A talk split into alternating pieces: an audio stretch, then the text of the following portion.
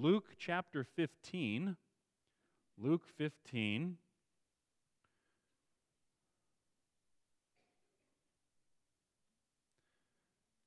I want us to read a familiar and well known story that Jesus once told in Luke 15, beginning in verse 11. Hear now the word of the true and living God.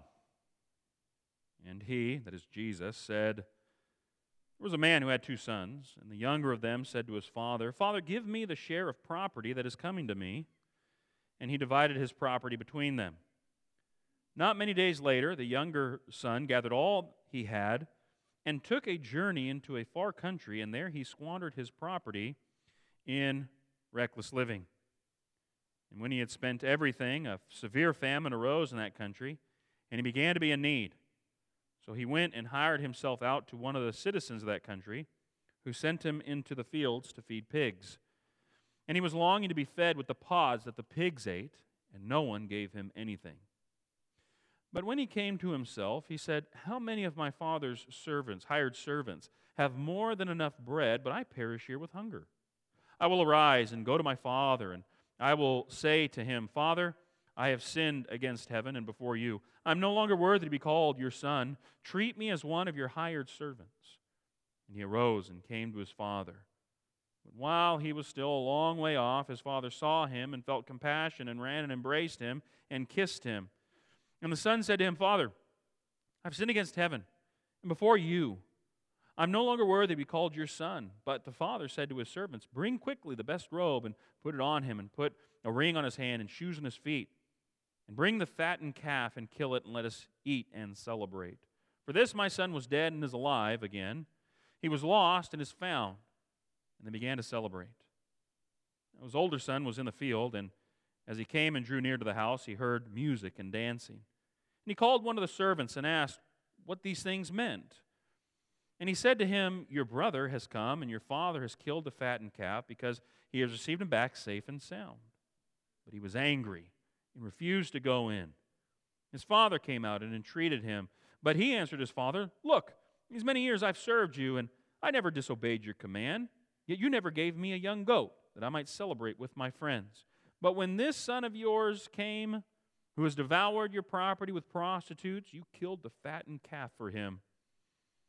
And he said to him, Son, you're always with me, and all that is mine is yours. It was fitting to celebrate and be glad. For this your brother was dead and is alive. He was lost and is found. Let us pray.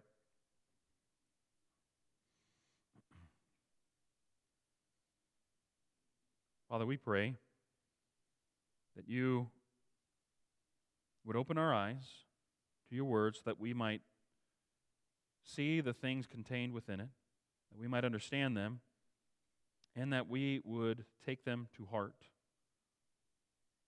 Help us to see you in the story, we pray, through Christ our Lord. Amen. Well, our family is coming off of a week up at Bible camp, up at Yosemite Bible Camp. We are wayworn, sun kissed, and mosquito bitten. But it was a good week, uh, of course, for a number of reasons. And this morning I want to share with you the things we learned up at Bible camp.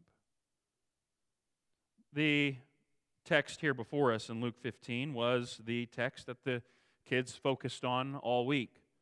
The Bible classes were focused and geared toward this text this parable that Jesus told about these two sons and a father who loved both of them very much.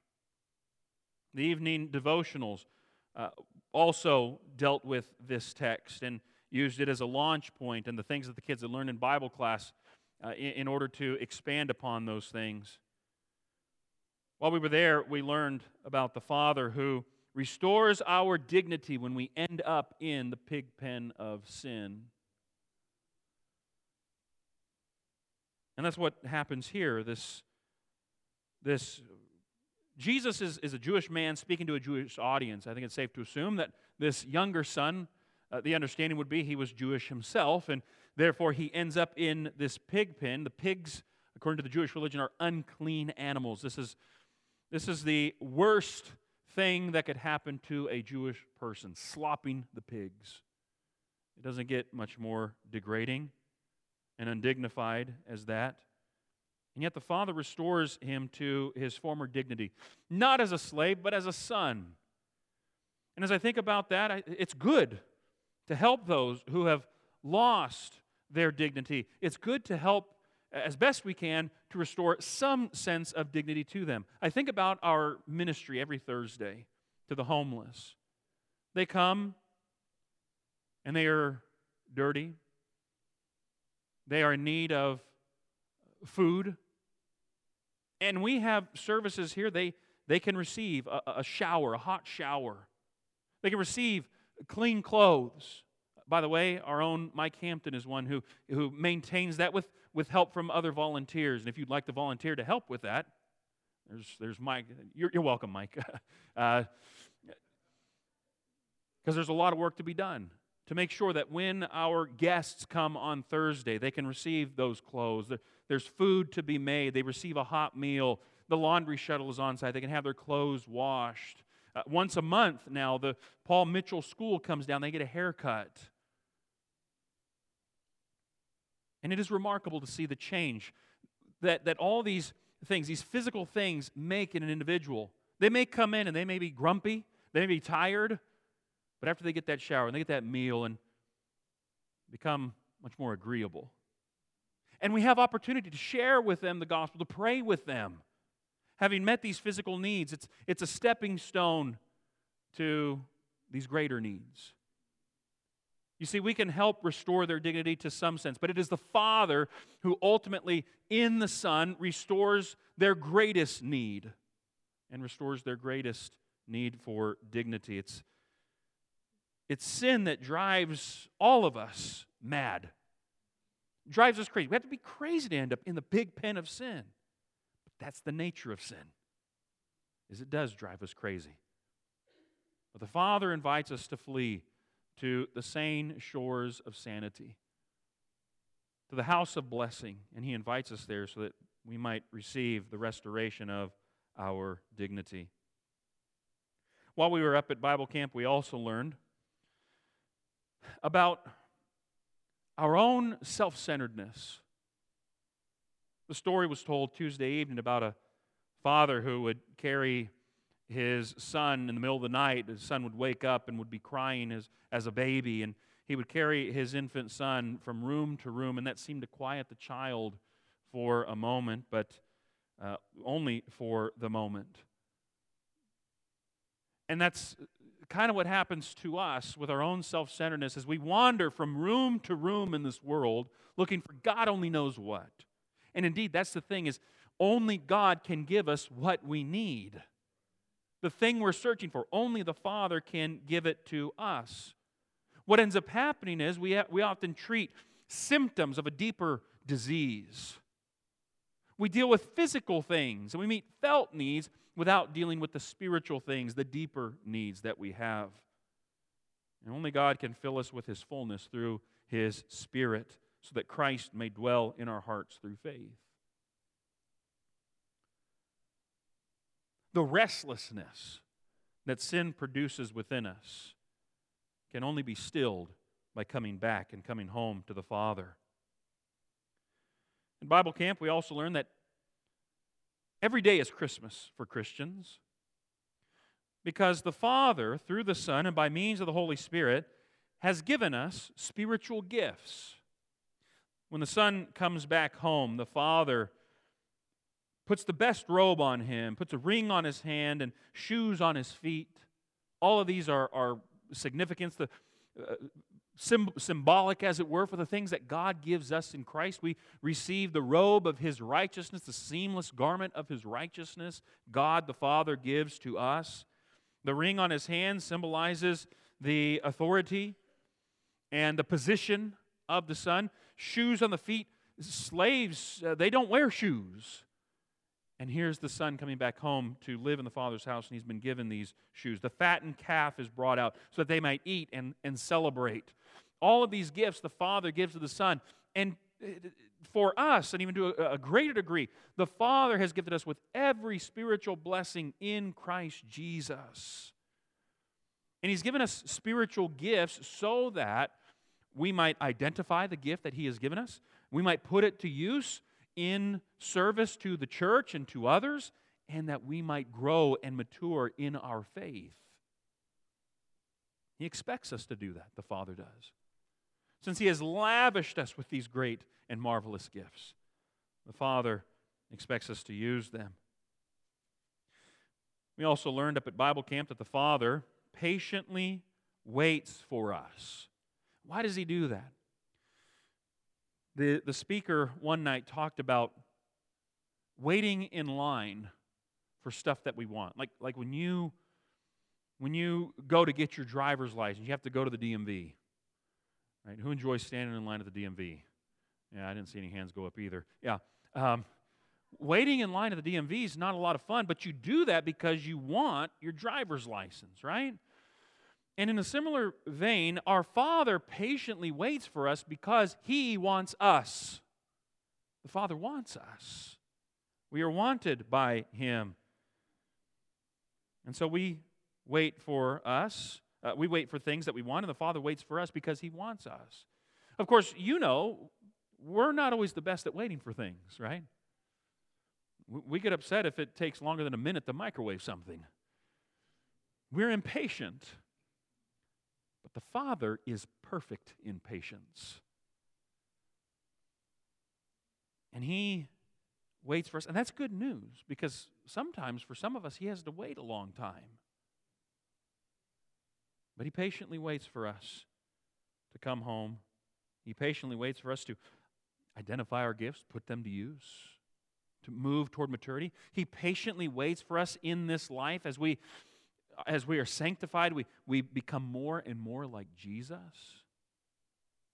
He's a patient father, just like this father who waited for his son to come back home. At Bible camp, we also learn that when we run back to the Father, we, we do so because we've been humiliated because of our sin. We've been humbled and humiliated because of our sin. Our sin, which has broken the Father's heart. Our sin as the Son says here, we sin against heaven first and foremost. That is, when we sin, we do things that God does not want us to do. But also, we sin against others. The Father, the Son says, I've sinned against heaven, I've sinned again uh, before you, before the Father. And yet we get to run back to the Father, not as servants, not as slaves, but as sons. That's how the Father receives us back. We need to be careful lest we be found playing at sin. That's often what happens is we we downplay sin. We don't call it sin. We call it something else. But when we do that, it's like it's like playing with a lion. Seeing how close we can get to the lion before he savages us. So quit playing. Quit playing with sin.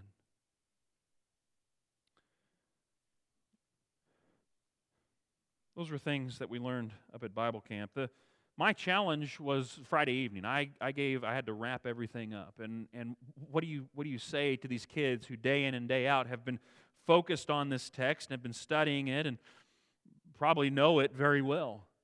They know the various elements that are contained in it. They know what the text says. And so what I focused on Friday evening, I want to share with you this morning. It's this. I focused on things that are missing in the story. What's missing in this story? There are a few things that stand out to me here. Notice verses 11 and 12. There was a man who had two sons, and the younger of them said to his father, Father, give me the share of property that is coming to me. And he divided his property between them. The younger son here asks for his share of the inheritance. Now, the inheritance is typically what you receive once dear old dad has passed away, has died. And so the son is essentially saying, Father, I wish you were dead. Now give me my money. He wishes his father was dead. The father indulges this. And he divides his property between the older and the younger son. Verse 13 says, Not many days later, the younger son gathered all he had, took a journey into a far country, and there he squandered his property in reckless living. What is missing here is gratitude for the father's good gifts. I mean, think about it. The son wishes his father was dead. His father indulges this request Give me my property, give me what's coming to me. The father does that, and there's no nothing in here that indicates that the son even said thank you. What's missing is gratitude for the father's good gifts. As I think about that, the same thing is true for each one of us. The Father has, throughout our lives, gifted us with incredible gifts. Good gifts. Simply by virtue of the fact that you live in His world and you get to breathe His air and walk on His ground. That's a good gift. That's a demonstration of of the, the love and the grace that God has for His creatures. And what we owe our Creator is honor and thanksgiving. And Every one of us fails to do that. Instead, what do we do? Because we love our sin, we take the truth that we know that there is a God, He's incredibly powerful, that He's a good God. We take that truth and we suppress it in unrighteousness. We stifle it. We try to silence it as if we could. Or, and, we take those good gifts that God has given us and we press them into service in ways that God never intended for us to use them. We take our brains, our minds, and we, we think about and we contemplate how we can take God's good gifts and use them for sin. And then we take the bodies that God has given us and we press them into service in order to do things that ought not to be done. We devour the good gifts of God, we squander them without so much as a thank you, without honoring God and giving Him thanks for what He has given us. There may be some sitting here this morning, some may be watching online and the Father and the Son and the Holy Spirit and the church have all united to call you through the gospel to faith, repentance, and obedience. That's a good gift. And you have rejected it time and again. No longer reject the good gifts of God, no longer squander them, but rather come back to the Father. That's the invitation. Come home. Come home to a Father who loves you, who sent His Son to the world to die for your sins, who will send His Spirit into your life in order to change and transform you to look like Jesus. No longer use your body and your mind and all of your energy and effort in order to disobey God but rather press these good gifts that God has given you into service for Him. Honor Him and give Him thanks for these good gifts. Yes, gratitude. Gratitude for the Father's good gifts. That's one thing that is missing here. But what else? Well, did you notice in verses 12 and 13 that when the son leaves, one thing that is missing is the father going with the son into the far country. In other words, the father does not go with his son when he leaves the home. The father stays in the house. The son goes by himself into the far country. The father does not go with him because this is a picture of our Heavenly Father. The, the Heavenly Father, our Heavenly Father, does not abide with disobedience. God is light. In Him there is no darkness at all. His eyes are too holy even to look upon sin. Now, don't get it twisted. He still upholds all things by the power of His Word. In other words, even God even supports the sinner in his sin and rebellion, which, by the way, is still a, reflection of his grace and love for his creatures. You, you know what God owes us when we sin? Instant death. Cut the thread of our life, and we are damned to eternity away from him. That's what is owed us for sin. But the Father is patient, remember? And he doesn't do that. And he even sustains us in his creation while we sin.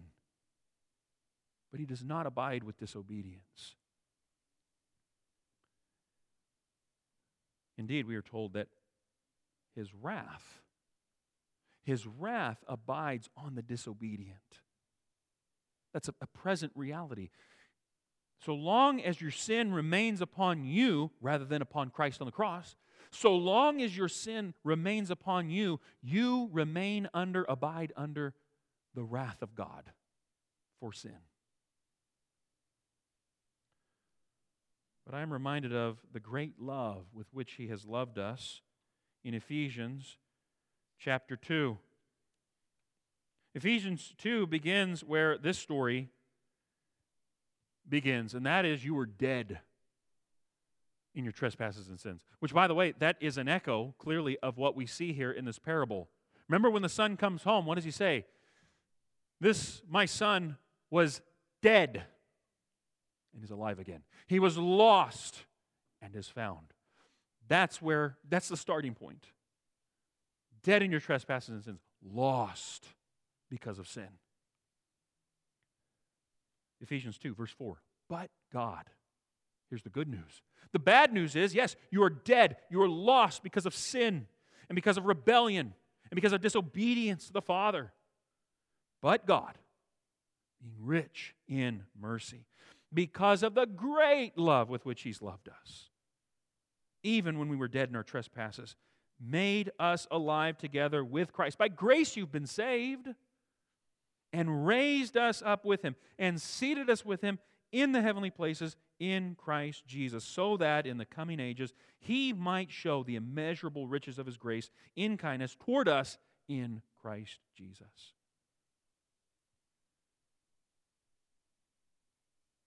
No, the Father does not abide with disobedience. So long as we remain with our sin and we love our sin and we love our unrighteousness, we abide away from God, our sin separating us from God. We're off in the far country because the Father does not go with us. But the good news is, His grace is sufficient when we come home when we come back to Him. That when we come back to Him, He comes running to us. And He, notice again uh, here in the text of Luke 15, that when the son comes home, he sees him while he's still a long way off. Maybe he recognizes that familiar gait, that walk. Can it be? Yes, it is. And he runs to him. Uh, he saw him, he felt compassion. He ran. He embraced him. He kissed him. Here's his son who's been in the pig pen of sin for who knows how long. And he's all over the boy. No, the Father doesn't go with us to the far country. But when we come home, when we repent, He comes running.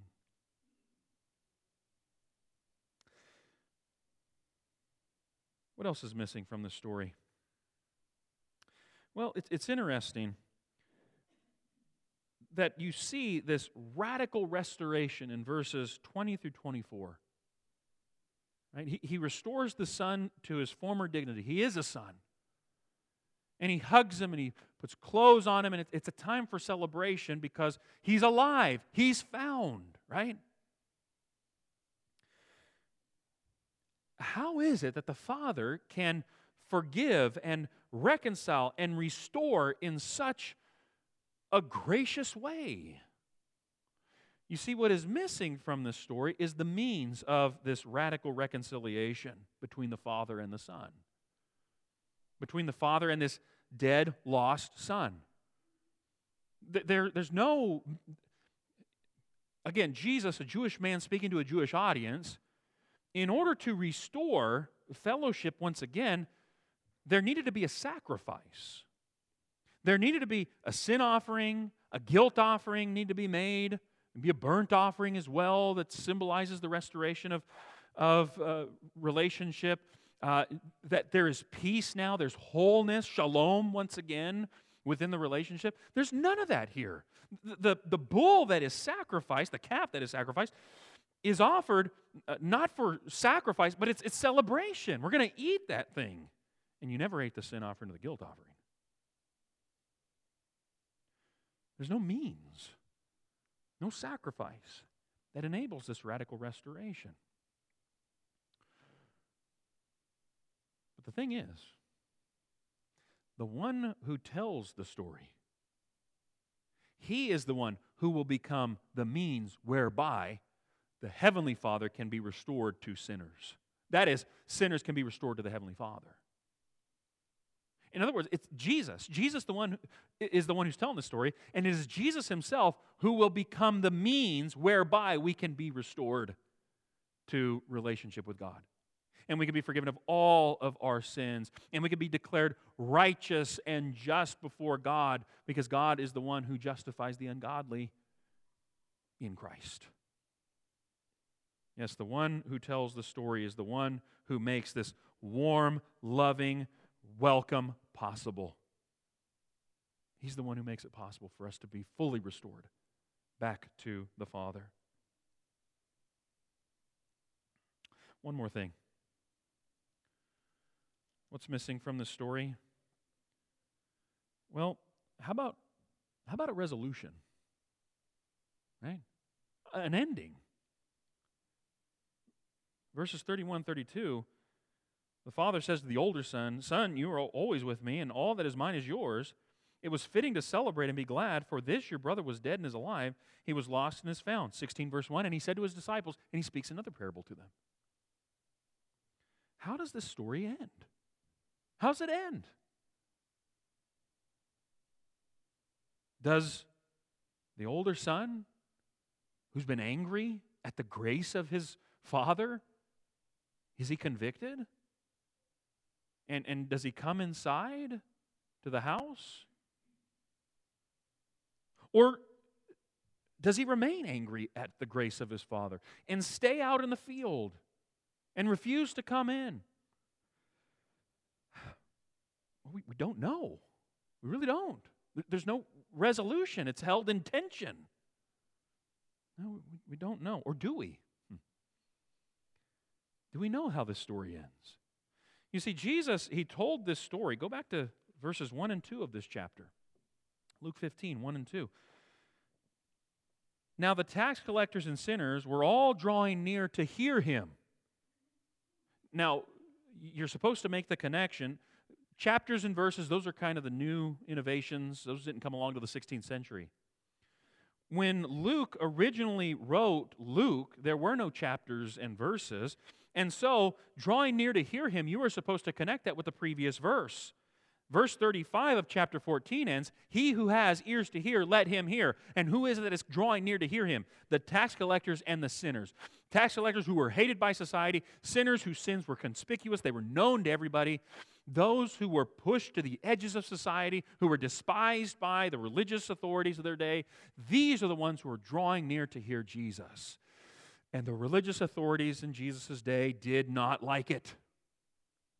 Verse 2 The Pharisees and the scribes grumbled, they murmured, saying, This man receives sinners and eats with them, he has table fellowship with them. By the way, thank God he receives sinners. Amen. Any other sinners in here? Right? Yeah. Yeah. Every hand, by the way. Yeah. He receives us. Two and two hands, yeah. Yeah. He receives us. So he told them this parable. And he tells a story about the lost sheep, lost coin, now the, these two sons. And the older son is a reflection of the scribes and the Pharisees. They're supposed to see themselves in this older son who is angry at the grace that, that God can actually be this gracious, that in the Son the Father can receive sinners. So, how does the story end? Well, I believe that the story concludes with the Jesus story. That the older son determines to take the Father's unique Son and kill him. You see, the Jesus story concludes with the Pharisees and the scribes conspiring, plotting, and then condemning Jesus. They can't execute him, so they have the Romans, the Gentiles, do their dirty work. And it's the Romans who drive the nails into the hands of Jesus. It is the Romans who ultimately put him to the death, but after the Jewish people had condemned him to death. And in that way, the whole world unites. Jews and Gentiles unite to conspire against God's unique Son, Jesus, in order to kill him. Ah, but even in Remember, I told you that the Father sustains and upholds the world, all things, even the sinner in his sinning.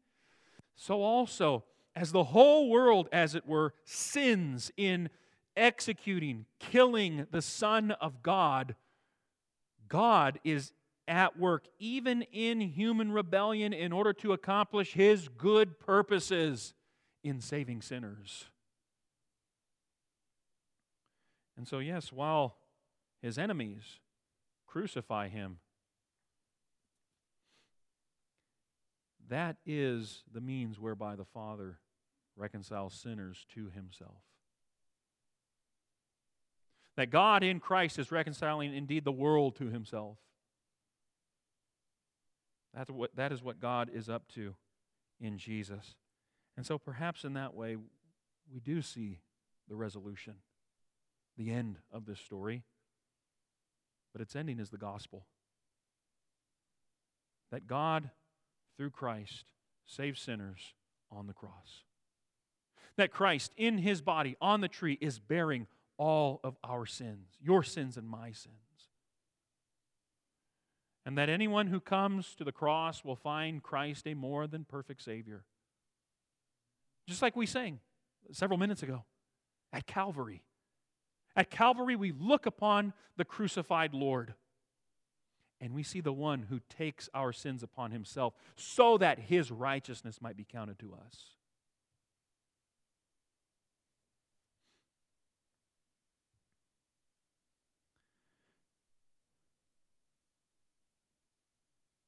It's a well known story.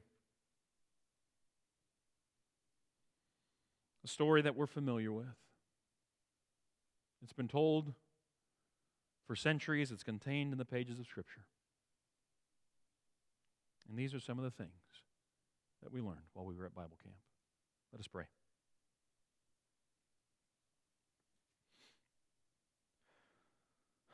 Lord God, take your word and seal it in our hearts. We pray that this implanted word would grow and flourish, that we might see the beauty of the gospel, the things that you have accomplished on our behalf in Christ. Father, I pray that there are, if, that for those who have run from your presence, that, that you would convict them by your Holy Spirit, that they would come back home to you, and that they would find you through Christ, a loving, perfect Savior. We pray this through Christ our Lord. Amen.